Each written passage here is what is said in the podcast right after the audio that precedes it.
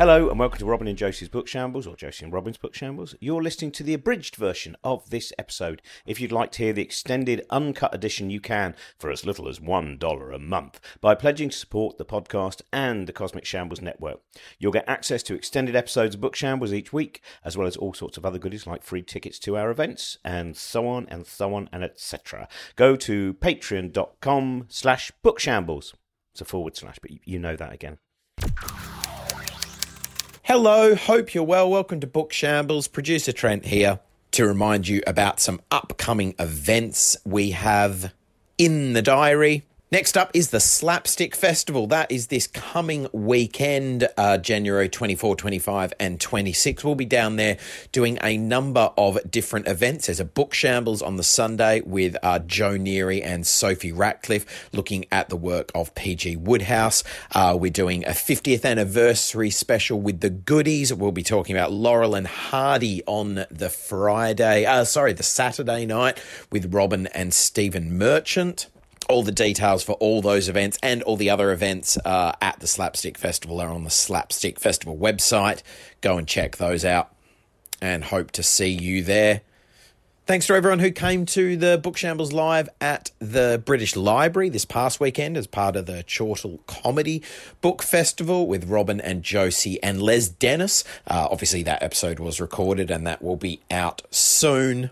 And we've got some other uh, live book shambles coming up in the near future as well, which we will let you know about very soon. Sea Shambles, obviously, May 17 at Royal Albert Hall. Uh, nine lessons and carols for curious people and the Compendium of Reason uh, at Christmas. Ages away, but tickets are on sale now, so make sure you get uh, the best seats now. Lots of new stuff on the website too, on the blog network. New stuff from Dean Burnett and Suzi Gage and Robin and other people. Check that out.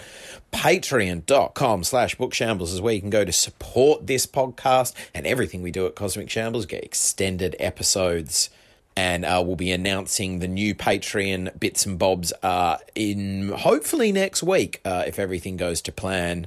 But we will obviously keep you up to date on that. And uh, I think that's enough uh, for this week of me prattling on. So, this week's guest is uh, someone that we've done lots of stuff with at Cosmic Shambles. Uh, we've been touring with him last year and this year with the Universe of Music show, which he hosts with Steve Pretty. It is Professor Chris Lintott from uh, the Sky at Night and the University of Oxford. Uh, put those in whatever order you see fit. He is chatting with Robin, and our guest co host this week is Helen Czerski. Uh, Josie will be back more or less full time uh, in the next few weeks. We've got lots of recording sessions uh, in the diary with Robin and Josie and some special guests. Obviously, that's how this works. You know that by now. We've done nearly 200 episodes. In fact, we may have done over 200 episodes. We lose count. Uh, so, if we have done more than 200, let us know. Anyway, here is this week's episode. It is Robin and Helen and Chris. Hello, welcome to Josie and Robin's Book Shambles. Today, the part of Josie Long will be played by the scientist Helen Czerski. Hello. Hello, and thank you to Josie and Beck and whoever else isn't here so I can be. It's very exciting. It's like a, a very speedy kind of Doctor Who regenerations that are just going on persistently. and um, we're joined by Chris Lintott, who is uh, d- wonderful work in terms of astronomy and explaining the, the sky and what lies within it and what lies further beyond it. And uh, has written a book which, according to Brian May, is readable. So, I mean, this is fantastic. This is this is the thing that excites me. First of all, the crowd and the cosmos adventures in the Zooniverse. You know, it is a book you can read. Is that right? That's the idea. You can read it. It uh, opens up, and then there are words on pages which you could absorb into your brain. And if, if Brian, a particle physicist, can have, have achieved this and, and derived some modicum of oh, this is Brian it. May, who's yeah. Oh, Brian May thought yeah. it's readable. Yes, no, yeah, well, Brian's Brian, a Brian Cox. Brian Cox also he, he says it's, it's written. Um, all I mean, your to be honest, provided by people called Brian? I wanted that. I wanted Brian Brian's May. Uh, and then obviously Cox, and then Schmidt, uh, Brian Schmidt, who won the Nobel Prize for discovering the accelerating universe. But the publishers um, thought somebody called Martin would be better, so we got oh, Martin Eno would have been good. Yes, oh, blessed. Indeed. Yeah. what a fucking book!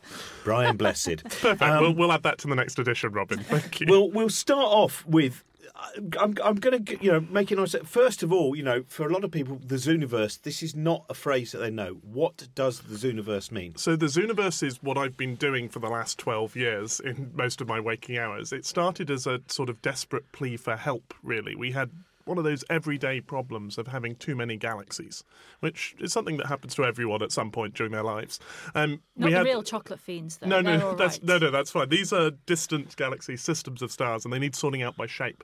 And so we did what any self-respecting group of academics Oh, would do. so when you say too many galaxies, it wasn't like a moment of going, hang on a minute, if the universe is expanding at this rate, this number of galaxies. You literally mean We literally this had- was an unmanageable amount of galaxies. Precisely Right, so. Yeah, in fact, we had images of a, a million of them, and we still needed them to be sorted out by shape because the shape of a galaxy tells you about its history, tells you about how it's collided with other galaxies and when it's formed stars.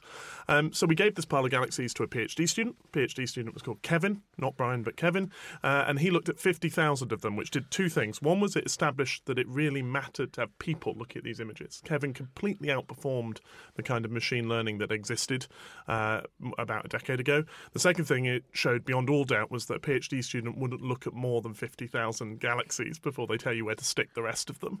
uh, and so we tried bribing him with, I think you that's know, quite impressive, actually. 50,000 It was a, pretty good a, a long month, I think. Was it So one month? going spiral, spiral, elliptical, spiral. So is it? I mean, how much? So in terms of the detail that they have to work on, is it reasonably clear, or y- yeah? So it's a pretty not- simple pattern recognition problem. Right. I mean, th this is what we realised that anyone could do this, and so without really thinking about it, we we set up a quick website called Galaxy Zoo. We put up these images, and we thought that maybe I could go and bully some amateur astronomers in Croydon or Guildford or somewhere. and Fifty of them would do fifty classifications, and be a nice side project, a, a public engagement project.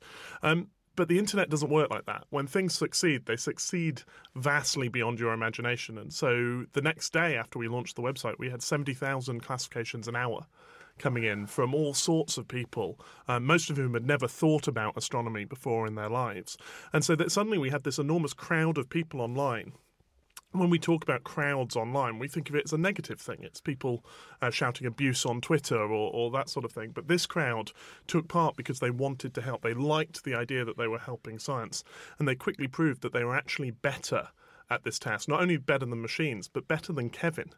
Because a Poor single. Kevin. I know. Not was- only an entire month's work done in an hour by people he's never met, but they did it better. They did because a single expert makes mistakes, and it's you could show mathematically if you have a n- large enough crowd, and there's enough expertise in the crowd, then collectively we're better than any one of us on our own. And so Ke- uh, Kevin was outdone. We got through the rest of the galaxies. We could start to unpick the history of our local universe. So that was Galaxy Zoo. And then immediately we started getting phone calls from scientists who study papyri or penguins or cells or all sorts of things saying, Can you lend us some of your volunteers? Because we too have too much data. This, this state of having got very good at collecting information but not very good at analysing it is really common in modern science. Um, and so the Zooniverse is a collection of projects and people that, that help these poor scientists out. And, and we've now run more than a couple of hundred different projects which have produced scientific results in all, all sorts of fields. And this does extend beyond because one of the common criticisms of, of this type of citizen science is that it's kind of taking people for mugs. You know, they, they do the boring work and then the scientists get to do the fun stuff. But I have met the, the people who uh, do you have a word for them? Your They call themselves zooites. Zooites. Yeah. Okay, I've met some zooites, um, and they were really interesting because they were actually properly engaged in the science as well, not just the I'm doing a useful task because it can be done. Yeah, I think there's a couple But of there are some who really get interested in the That that's true. And, analysis we, and, we, behind and it. we've shown that. Um, well, we we see that people do spectacular things um, when they make discoveries or they find the unexpected. Lots of our volunteers go on to um, write those discoveries up to to to lead the scientific. Uh, follow up of, of some of the discoveries, which we, we can talk about in a bit, but I I think there's a there's a slight um, problem with your question, which is that science is often boring. Right? Yeah. You're an academic scientist. A lot of the time, it's not. Um, I will solve these equations, and my God, I now understand a giraffe. But the, but the thing with as an academic scientist is that you know you will get the prize at the end, right? You like this morning, yesterday actually, I was tearing my hair out. And actually, it's the same problem of data. It's like transferring data from a hard drive onto a laptop and formatting, and it wasn't talking to each other. And I spent three hours getting ready. But I know that when I get it right, I will get to do the analysis, right? I get the sweetie at the end. Right. So I think So- it's important that when we get to the end of the process, that we acknowledge everyone who's taken part in that. I think that's true, even if I wasn't doing this sort of citizen science, which is what we call it. You know, to do my research, there are people who've written the software that I use. There are people who built the telescope uh, that I use. There are people who operate that, and, and we're not very good at giving them credit either. Um, so I think if we if we take the scientific enterprise broadly, then citizen scientists fit within that. I have to uh, briefly tell a story. I discovered the telescope that provided the images of galaxies, uh, the Sloan Digital Sky Survey. Um, I was just thinking of the different people involved.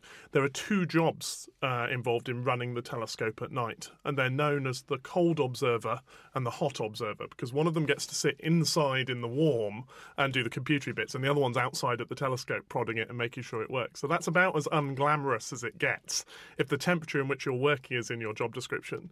Um, but they're as much part of the science as I am, as the citizen scientists are, and, and so on. But it is true that people who have never thought about science, when one of the glories of this stuff is that when they they encounter uh, science for the first time like this, and they realise that they're not just reading about it, but they're contributing to it, then uh, they can uh, become as interested in the minutiae of the detail of the science as any professional astronomer. So there's one guy, Tom Jacobs, for example, um, who took part in a project we ran called Planet Hunters, which looks for planets around other stars, and, and we found some. But Tom was reading through old papers online, discovered that there was a prediction of what an exocomet would look like in the kind of data we were looking at. And he went back through data for 201,374, I think, stars from NASA's archive, and he found one star which showed this particular pattern. And so he wrote to the researchers in the field and said, By the way, I found your exocomet. Please write this up for me. Now, he wasn't an astronomer to begin with. He had no idea he was going to be interested in exocomets. But because he had this simple interaction of going to a website, answering a question, being told that that was something useful for science, uh, then it inspired this desire to do more and, and dig deeper. And uh, the Zooniverse has done that to lots of people. It, it, it's the greatest thing about the project, I think.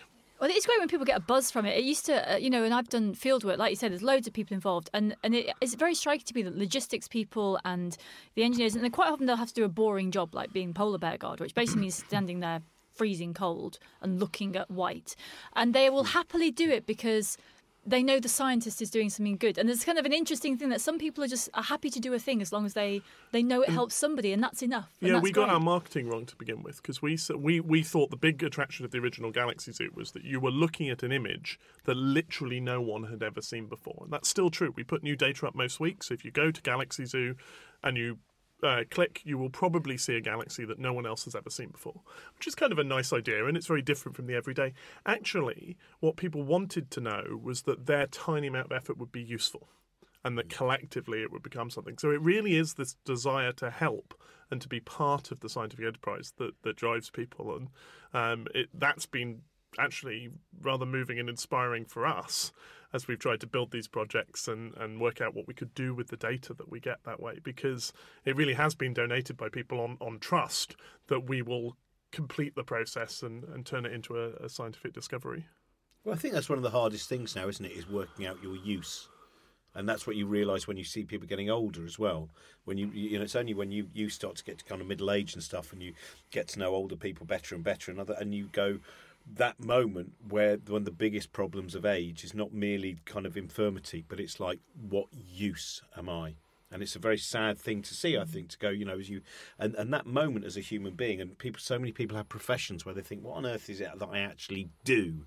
You know, we don't build things necessarily. You know, for a lot of people, that level of creativity, that level of being able to see something solid at the end of the day, which has been created or pulled out by you or whatever it might be, is not there. So I can see that that is you know, I mean, that's what interests me when you talk about the use of social media, because I, I, I do think we have all this very negative side of the way that it's been manipulated by politics and bots and all of these things, all of these truths that I think are very tenuous, but then actually do become actual truths due to the kind of, you know, the, the, the, this simulated world. And then uh, you, but you can use social media if, if you curate it you can turn it into quite a positive space. Not to say that not all the bullshit's going on around you, but you go, oh, today I merely had lovely conversations about an interesting thing that was discovered about a dinosaur and the tune that I put up. And that, that kind of that I think helps. Right, as for, well. for me, I think that we really realised the power of that with something called Boyajian star, which was discovered by a, a bunch of our uh, citizen scientists. Um, they were using data from NASA's Kepler mission, which looks for it's the planet hunting one. It looks for dips in light when the planets get in front of the star,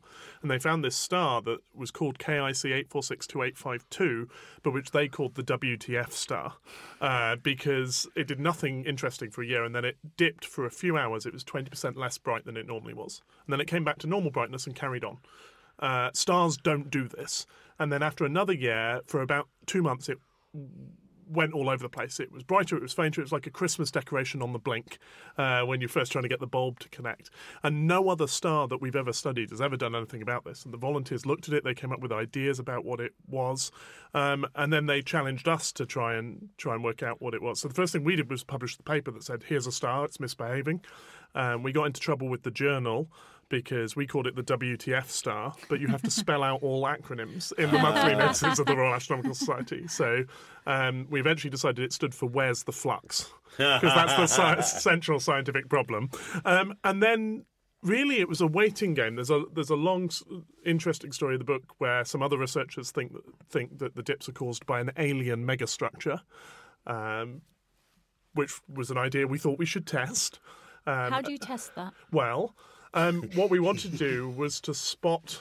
Um, we wanted to catch the star in the act of dipping, so we could get more information about whatever it was that was obscuring the star. So we had a network of robotic telescopes around the world keep an eye on the star every six hours for about a year and a half, and then suddenly it started dipping. And why this is a story about social media is that Tabby Boyajian, the researcher who was leading this this work, just tweeted the information that this star was about to, to dip. And we had amateur astronomers and professional astronomers from around the world suddenly point every telescope we had at this star to try and solve this mystery. And it all played out in public. So the results were discussed on Twitter. Um, the amateurs got the same access, and, and the fans of this star who'd been following the story from the beginning got to, to follow along as, as large telescopes tried to, to look at it and work out what was going on. What the reason why we know it's not an alien megastructure is that it turns out if you look at the, the star while it's dipping, uh, through a red filter, one that lets red light through, and, and then one that lets blue light through, the amount of dip is different. And so whatever's blocking the light from the star is not a solid object.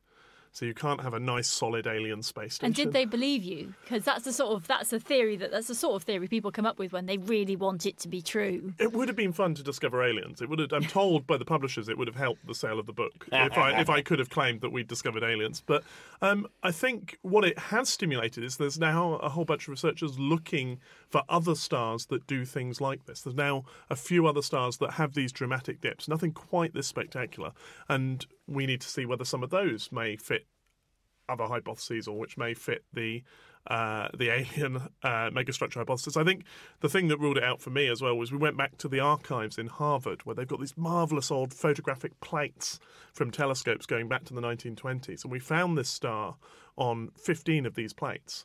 And we could measure its brightness. We had a hundred year timeline, and it's actually been fading very slowly over the course of 100 years.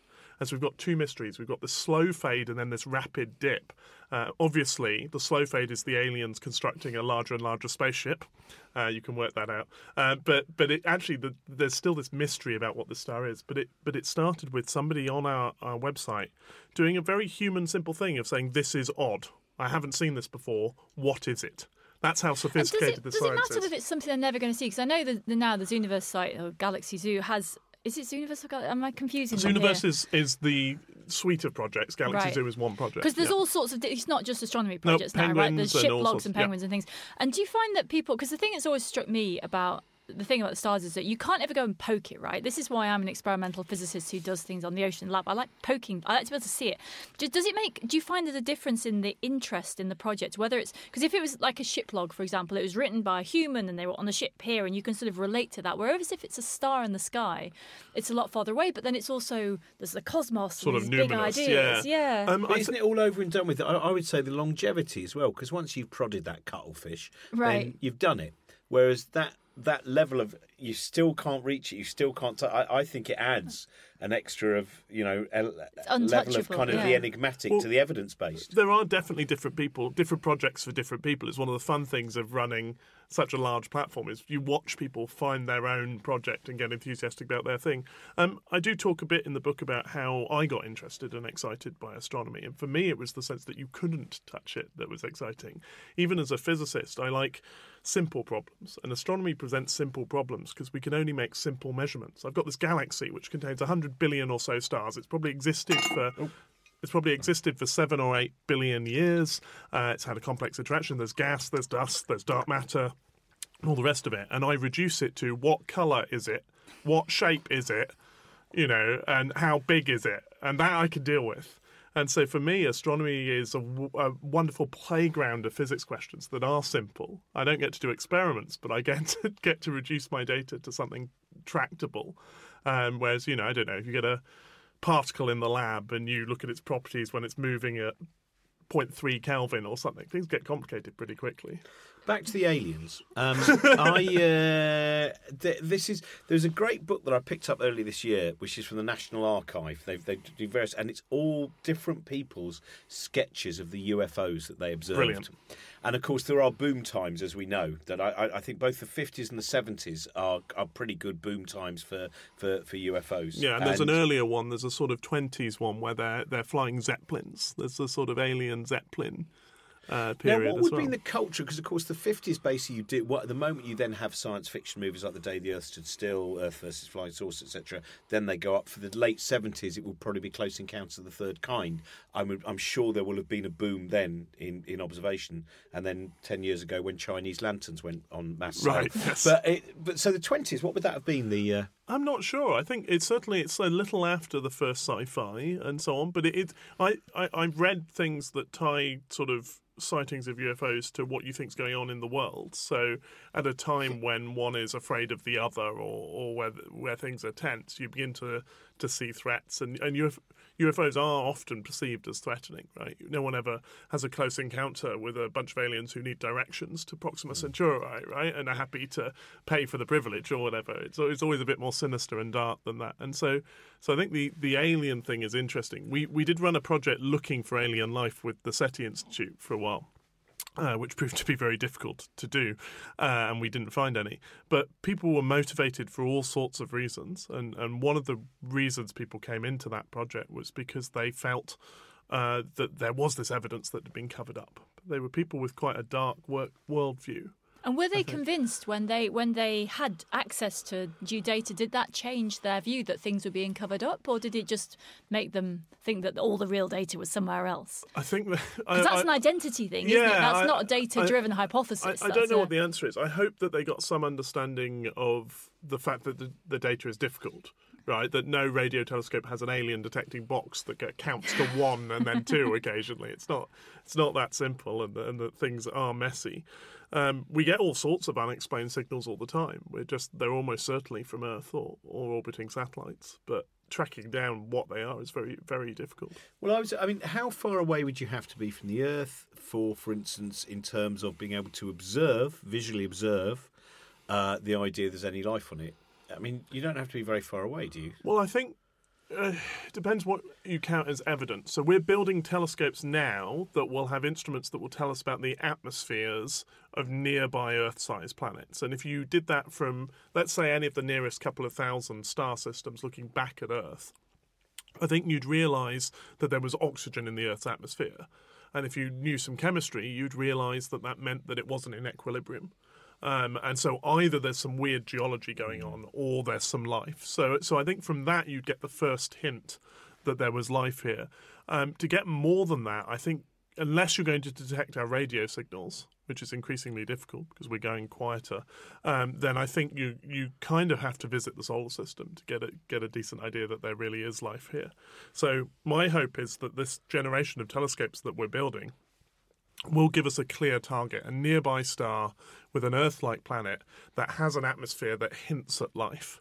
Uh, and I think that would be an enormous spur to further exploration. If we knew we had somewhere to go or somewhere to send a probe with a camera, I can see that inspiring people. But if you if you want to know how difficult this stuff is, look at Mars at the minute. People have been analysing the Martian atmosphere, particularly looking for methane, because there's a sense that if you see methane, it's either interesting geology or it's farting bacteria underneath the surface, and a sign that life's still existing there. And um, the Curiosity rover, which is trundling around a place called Gale Crater, has uh, at least once and possibly more than once um, driven through a belch of methane, a, a sort of localized emission. Uh, which sounds like a euphemism, but never mind, um, of methane. But then there's an orbiter in orbit called the Trace Gas Orbiter, a European mission that's supposed to settle this question, and it can't find any evidence of methane at all. So there's something missing in our understanding of the chemistry or in what's happening on Mars. And Mars is a planet we can send robots to land on. We've had robots in orbit around for the last 20 years in which we can study well from Earth. So if we can't work out Mars's atmosphere, trying to get the detail of what's happening in the atmosphere of an exoplanet around another star is going to be an exciting challenge. It's going to be difficult, but it, it, it's going to be a, an interesting bun fight for 30 years or so to try and disentangle what's going on. Something that I found slightly worrying in, in terms of the citizen science side, I think all of this is very is great. It gives you a tremendous sense of optimism. But I was chatting to a friend of mine who recently wrote a book about uh, the Apollo missions, and he, it's led to him going off to do various corporates around the world. And he reckons that on an average day, when he goes out there and starts talking to them, one third of people in that room don't believe we landed on the moon.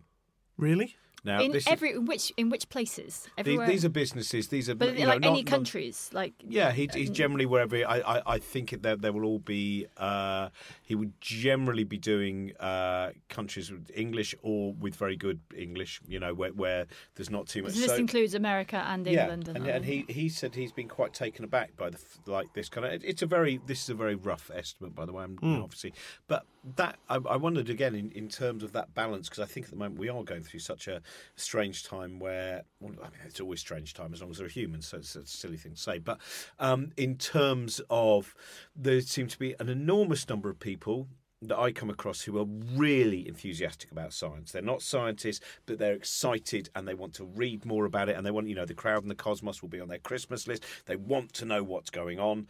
Then there's the other side where the level of cynicism is you know and and and dismissiveness whether it's about you know moon landings whether it's about vaccination whatever. It seems the middle ground is the area where which is you know kind of So- oh there's not But I think there is a huge middle ground. So, so people who study science education sometimes sort people into you have the science phobic people that you're talking about, who've already whether they're anti-vax or, or moon landing conspiracists, who have really that's their identity hmm. is that they are not and do not believe in modern science.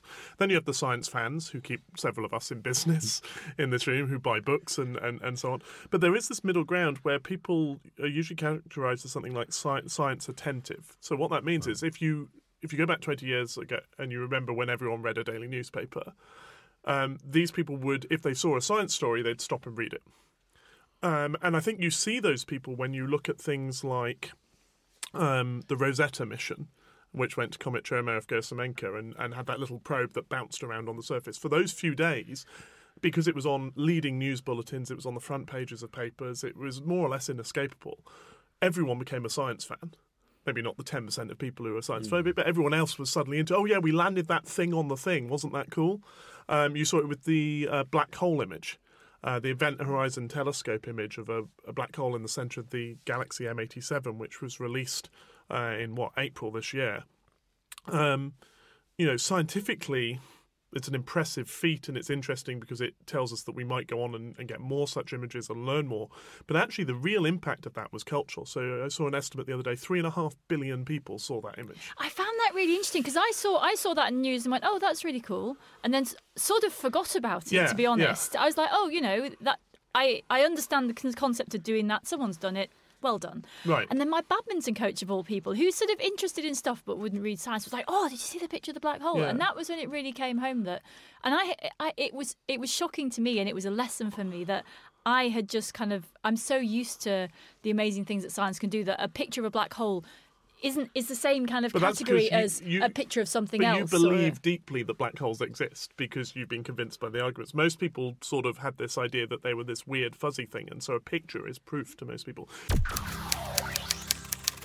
Sorry to interrupt your podcast, but I just quickly wanted to let you know uh, about a thing, which is that Book Shambles and the Cosmic Shambles Network exist thanks to generous pledges of our listeners on Patreon. If you want to support the podcast and what we do, tiers start at just $1 a month and you'll get all sorts of goodies thrown in. So go to patreon.com slash bookshambles.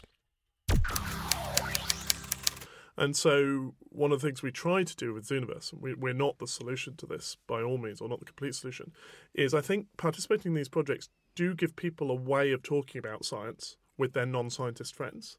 Because what did you do yesterday? Oh, I found a galaxy, or I, I looked for a mm. planet. So, so it, it's a way of putting science into those spaces. The other thing that's changed, I think, or maybe this has always been true, but the science that people are running across is headline science. It's impressive people mostly men, mostly white, mostly in, in old universities, have done an impressive thing and you should be enthusiastic about it. We don't we do a very good job of presenting the struggle of science, the fact that it, it's hard most of the time, that it's done by young, uh, often young early career researchers, that it's teamwork and that sort of personalised story of science. But that's just stories, isn't it? That's because yeah. humans like stories that have a hero and a villain and are structurally simple. And it's structurally very simple to say character X, Mr. X, as you say, Dr. X, invented a thing and now everyone can do this. Yeah. And it's very structurally difficult to say, oh, well, some things happened over the course of 20 years and lots of people did lots of things and eventually someone decided that we know something. So this is what that may or may not so, be relevant. so this is what participating in citizen science projects does for people or to people maybe is that you suddenly realize that it is complicated because you you click a button that says is there a planet in you know does this data reflect the presence of a planet Yes. Okay, what happens now? Well, now I need 10 other people to look at it. And then we're going to talk about it a bit. Then we're going to use another telescope. And we do all of that in the open. And because people have a personal collection, they're really invested in the in each step. And so people can see, at least in our little world, that science is complicated and difficult and teamwork oriented and, and collaborative. And I hope that when they then encounter the Dr. X has given a TED talk that says that he or she has proved uh, emotion is related to hormone Y or whatever, that they have the mental machinery to go, but hang on, where's the next bit and where are the other steps and has it been published and, and what tests have you done and so on. So these are good training exercises for encountering other science, headline science out, out in the world. And, and we do see that, that people come in not from the science fans necessarily. The people we, we talk to through our projects and, and who work with us are not amateur astronomers for the whole. They're people who stumbled across it because a friend sent them a picture of a galaxy or they followed but it's interesting as well, isn't it? Because almost every other area of science is difficult. One of the difficulties with citizen science is that everyone has a cultural take on it. Whereas when you're looking at stars, most people don't have a cultural take on what shape this galaxy should be. Is there an interesting thing there that, in terms of the types of projects that act as a good training ground, like you say, because mm. if it's genetics, for example, just to pick one of the most thorny examples, people come into that and they've got their own identity, they've got their cultural, you know, background, they've got what they think their history is, they've got their own worldview. And so it's very hard if you were to ask someone to, to, to categorize humans, for example, for something, they wouldn't do a good job. But with the case of the stars, because it's further away and we don't have a cultural, unless you know.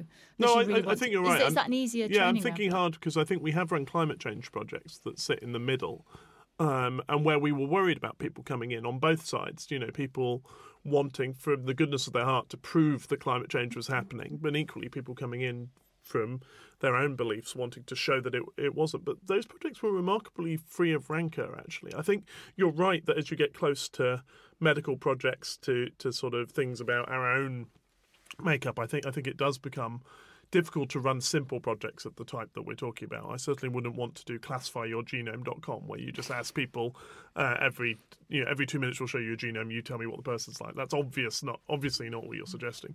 Uh, but but the trick is to find the places where there's a meaningful contribution to be made. Like we test projects, and actually we have volunteers test projects with us, so that this promise that if you take part in this, and it will take a few minutes of your time, that we will actually use your data. That has to be held up because because that's the, the contract with people, and and that you're right. We're not going to run a theoretical quantum physics project anytime soon. Um, to my slight regret, there's a complete dearth of chemistry projects because chemists, chemists tend to be, I think, it's less about big data, but it's also less about open data. So a lot of the large groups are trying to discover their thing that they can patent or which has medical or, or industrial uses. And how much of your own research is this now? So, I mean, you've obviously you're involved and you've authored and co-authored papers that have come from Mm. this data. Of your total research, I don't know, portfolio, whatever you call it. Like you mean how, the work my students do? yes. one of those things. Um, but I mean, is the is the has this become such a part of your scientific, your academic life that it's it's the majority now, or Oh, is it it's all of it. There's, there's, there's two halves of it. One is that my astronomy is done through this because it's a powerful way to see the cosmos, particularly this idea of finding the really unusual stuff. Um, the other half is sort of the meta research in how to do citizen science better, um, which these days often looks at how best to use machine learning because that's changed a lot in the 12 years we've been running this project. How do we best combine what humans are good at with what machines are good at? So that's What's the answer? the answer is that you don't try too hard to turn the machines into into humans. So you'd get a much better job on most of the problems we're dealing with if you let the machines do the stuff they're good at, which is the stuff where you have large training sets, where it's a well understood corner of the problem, and you allow the volunteers um, to look at the weird and unusual stuff around the edge. By doing that, the machine gets better at its core task, and the people get more interesting stuff to see. So there's all sorts of interesting wrinkles with that, um, mostly around the fact that we still want our projects to be interesting to people. There's a nice confounding example from a project called Snapshot Serengeti, where we have motion sensitive cameras in the Serengeti, and the task is to identify which of about 50 species of animal are in the picture. But 70% of the images have no animals at all. The cameras malfunction, or the grass waves, or something, and or there's a very fast hyena or something that's gone past, and you don't see anything. And it's a simple machine learning problem to get rid of those animal-less images. So we thought that was a good thing, and then people stopped participating on the site. Because there's uh, nothing to discover. Well, it turns out you- nothing, nothing, nothing, nothing zebra is much more exciting than zebra, zebra, zebra, warthog, zebra. and so uh, we're, we're thinking of building a version of that site where we say, we know that if we send you some pointless images we don't need classifying, you will do more work. Would you like us to do that? And I'm going to be fascinated to see Like what choice people. yeah, yeah, yeah. for, What, what, uh, what choice will people make? I, I don't know, but it's a sort of interesting problem. So my yeah, my academic life is absorbed in trying to use the results that our volunteers provide and then find new and interesting ways to, to challenge them. It's been great fun. I was two things that interest me. One is how long do you need to have a badminton coach for? Um, well, so I am extremely fortunate with my coach um, because he is one of the GB coaches. So he coaches people from beginners right the way up to England players, and so I have a like I'm not in danger of meeting the top, reaching the top of the available scale here. Um, but you know, the the professional badminton players will have one all their lives, or several. Anyway, I think that's. I, we. I, we, I used to play badminton, you know so we can talk more about You this. know no, what's I don't want any more badminton. No, I just, I want when to you tell you said 'cause that, it's I just I interesting. remember playing it in the garden and the idea of a coach It's a is brilliant. human it's a, madness. it's it's not, but it's it's a fabulous sport that has all kinds of complexity. But what is interesting about my badminton coach is that he, I don't think he would describe himself as academic, but he is a better observer and analyst of the world than almost anyone I've met. And it's interesting that it comes out in sports coaching. And, you know, we're talking about science where we take those skills of observation and analysis, and you do it as well. You know, you take that for granted. And he wouldn't consider himself an, an academic, and yet he is absolutely superb at that sort of very in depth, detailed, nitpicky. And break- Picking a problem apart, I was just gonna say that, breaking it down to its elements, and he will say, "What you just did then is you put your foot slightly too far back, and that meant your weight shifted here, and that meant your body didn't rotate, and then you hit, and then you miss hit the shuttle." And it's so similar to science, and that's why he's an extremely good coach, is because he spots those patterns. Actually, so so actually, when I'm on a badminton court now, it's much closer to science, and I just do sport because I like running around. But being coached by him in particular has become much more. It's become a much more intellectually fulfilling game. So anyway, that you were you didn't want to talk about badminton No, it's anymore. just interesting. Really interesting. And I presume you were drawn to it because there's a kind of height that a shuttlecock Th- goes that's up right, yeah, to, which I you can look calculate towards the quickly. sky as Yeah, well. exactly. And then eventually there was a point where you noticed you didn't notice the shuttlecock came back because you're observing some kind of constellation. That's right, or a meteor went past or something. These days I play real tennis, but I've had exactly the Oh, I've had exactly the same experience of, of somebody being able to say, "What's wrong with this shot?" I said, "Well, there are nine things wrong with that shot, and here they are. It's breaking a problem down." But we're Oh, boring. we're, we're, we're, we're, aren't do, do badminton shambles next Well, you week. should do The- but real because he took me to play real tennis once, and it is a bonkers game. is like, that the one where it goes up on a wall? That's and- right, Yeah. you've got yeah, it's now aim that and that so is on. the cosmic shambles of sport. That Yes. game, That's it's complete absolutely true. nonsense. Nobody understands the rules. You change sides for no particular reason, and extra people turn up, and the racket's off to like skew if. It's ludicrous. Helen really enjoyed it, as you can as you can hear. Well, I was Yeah. quite curious about it, but I and you know, but it was just of all. I mean, all sport is a construct, right? It's kind of a complicated thing that you do because it's fun, uh, without the fun having a reason behind it. You invent a you invent a reason to do it, but um, of all it is yes, it's particularly So unusual. So, so this is this to get back to citizen science. I think one of the most common. No. no. So the, I had a nice segue No, there and everything. oh, did you? Go Yeah. then. Well, I was going to say one of the things that people often say to us is, "Well, you could make it a game." Right? Why haven't you made galaxy classification a game? Because people like games. We get points for checking in here or swiping a loyalty card at the supermarket, whatever. And and certainly, whenever I talk to an audience of developers, they don't understand why we don't have a happy cartoon astronomer who's awarding you points and setting you missions and so on.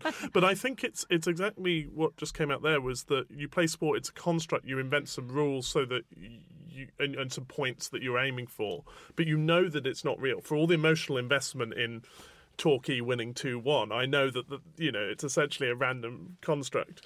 Um, we don't want to do that with these projects. I'm sure it would be. I know it would be effective to turn these into a game that sets you a daily challenge and that asks you to classify ten galaxies before bedtime and awards you more points than your neighbour and, and so on. But I think you lose this sense if you do that that you're participating in sort of authentic science. So you lose that effect of the life changing effect of like I did something real. Suddenly you're in this designed game, this environment. But that's going to become more common, isn't it? Because I think, you know, talking about this gamified world where people have realised an easy way to motivate people is to turn it into a game. And it does feel as though actually that's making them powerless because you can only play a game someone else has invented. right. And and people are not inventing their own games anymore. Yeah, so one of our researchers we worked with uh, from Manchester Business School, looking at uh, what people were doing, talked about gameized behaviour, which is games people invent using. So we had uh, a lot of our volunteers collected galaxies that looked like animals, and that was positive. But if we'd said to them, "We've hidden in this data set Right. three images of a penguin and four of a dog," then that's it, it, you you don't have any power or agency in that. The the game thing's interesting. We we had a project called Old Weather, which you've already mentioned, which was rescuing um, the observations of the weather from Royal Naval ships logs for climate change purposes. You want the historical data to inform your models of the climate's past, so you can test how well you can predict the future. Um, and it, I was very worried it was an incredibly dull project because you're just typing in numbers from a ship's log. Um, and so we turned it into a game. When you joined the project, you were assigned a ship. You were given a rank on the ship. As you did more pages, you got promoted. You got promoted all the way to captain. You got a special badge. You know, perfectly bog standard gamification. The first thing to say is that it worked. So people did much more work than they would have done otherwise. Um, there was one ship in the dataset that we didn't realise was actually a building. So it turned out to be the training centre in Liverpool, but it was HMS whatever, uh, and it didn't go anywhere. But yet people worked their way through the whole log because they wanted to maintain their rank on that ship, even though it was incredibly dull. Um, however, when we interviewed people, just that simple act of giving them points to aim for and a rank to, to shoot for had completely changed how they talk about the project. So they went from talking, people normally talk about projects as fun and inspiring and interesting and mind blowing and all of these things. These people talked about it as stressful. They said it was work. They said that they struggled to find time to do it, uh, that they felt a sense of responsibility. And so you, because people, human beings, are really sensitive to sort of being set a game and a challenge, you really do change people's mindset when you do that. There's an interesting one of the things that there was. There's lots in the book that interest me a great deal, but also when you talk about observing the collision of galaxies, hmm. and I know it's often been talked about. There's a lot of space in space, but the fact that when at one point you talk about you know. In, in a collision of galaxies, actually, the likelihood of anything, any kind of matter striking each other, is is incredibly That's low. right. So we know the Milky Way is going to collide with Andromeda in about four to six billion years' time, um, and both galaxies have got hundred billion stars or so, you know, factor of two or three, uh, taken for granted, uh, and yet none of those stars will collide because there's so much space between the stars. But what does happen uh, is that the um, gas can collide. So if you get two gas clouds colliding, then they will collide, and that will cause, we think, this huge burst of star formation. And one of the big arguments that we've used Galaxy Zoo data to try and, and resolve is whether when that happens, that's the most significant event in the history of a galaxy.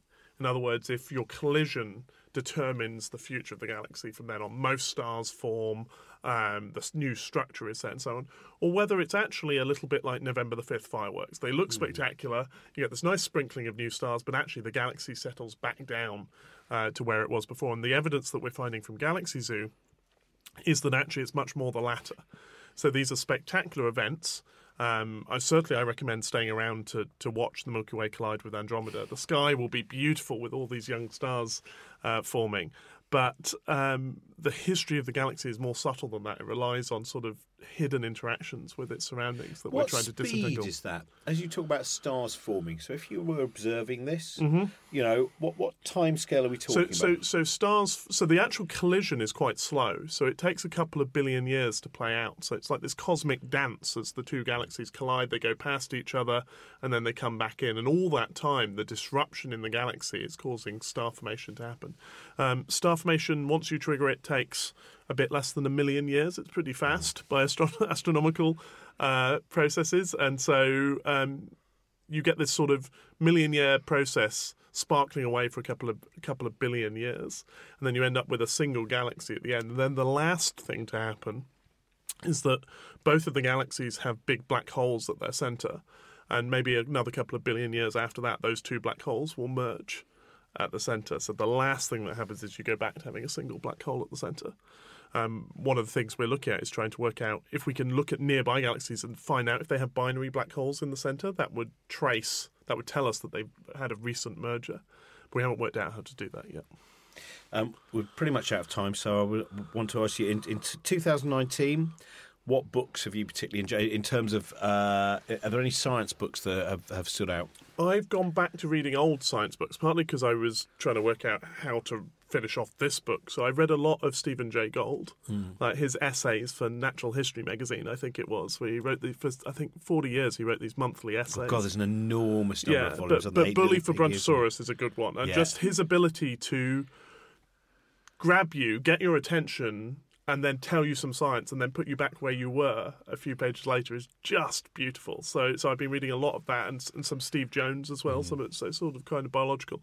Um, the the book that will stick with me is I read an old book by Tom McCarthy uh, called Remainder. I don't know if you've read that. It's sort of a modernist novel, but it's about man. He's had some sort of accident, and he can't remember the accident or much of his life before. And so there are two things he clings to. One is that he's given an enormous amount of money as a settlement from the accident, whatever it was. And secondly, he can remember being happy in this particular flat. And so he sets out to completely recreate the flat by buying a whole block of buildings and employing people to act on as they were on a particular day that he can remember. And it's sort of it, I, read it earlier in the year and it's it's stuck at the back of my brain, uh, and I sort of need to recreate the feeling I had when I read it. But uh, but I highly recommend it. It's, it, it's a page turner and then it gets weird at the end. But but that's going to stick with me. Uh, one of my favourites is Will Eaves' Murmur. We did a, uh, a an episode of Book Shambles with Will. It's fascinating book with a kind of an imagined uh, life of Alan Turing after his uh, um, chemical castration, uh, back and forth in time, and it's uh, it's it's absolutely um, brilliant. Um, anyway, so yeah, go go to cosmicshambles.com and go to uh, also yeah, if you want to see on my Twitter account, we'll put up both my books of the year and other people's as well. Uh, but we'll end just by saying yeah, Chris Lintott, uh, the Crowd and the Cosmos is uh, it makes I've got I've got an, a, I've got a telescope, but I haven't got a window. That's I've got this this skylight which is exactly the wrong position. To uh, you can open it either way, and neither way means that you can see the whole sky, and it's infuriating. Buy enough copies of the book and you can prop the telescope up so it looks out at the skylight. That's an excellent idea. Uh, the uh, um, so thank you very much, Chris Lintott, and thank you very much, Helen Czerski, and uh, Crowd and the Cosmos, Adventures in the Zooniverse is. Hang on, just check the date. It's actually out. It's Is it- out. Yes, it's out it now. Came, came out in the UK about a month ago. Um, and they're just getting rid of all the U's so it can come out in the States in January. Fantastic. Bye bye.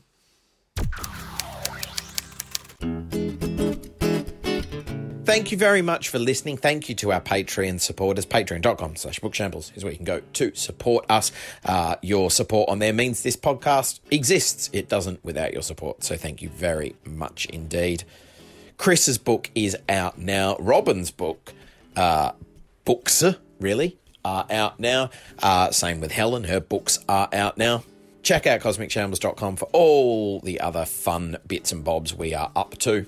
Have an excellent week. We will be back with a brand new episode next week. This podcast is part of the Cosmic Shambles Network. Josie Robbins Book Shambles was produced by Trent Burton of Trunkman Productions.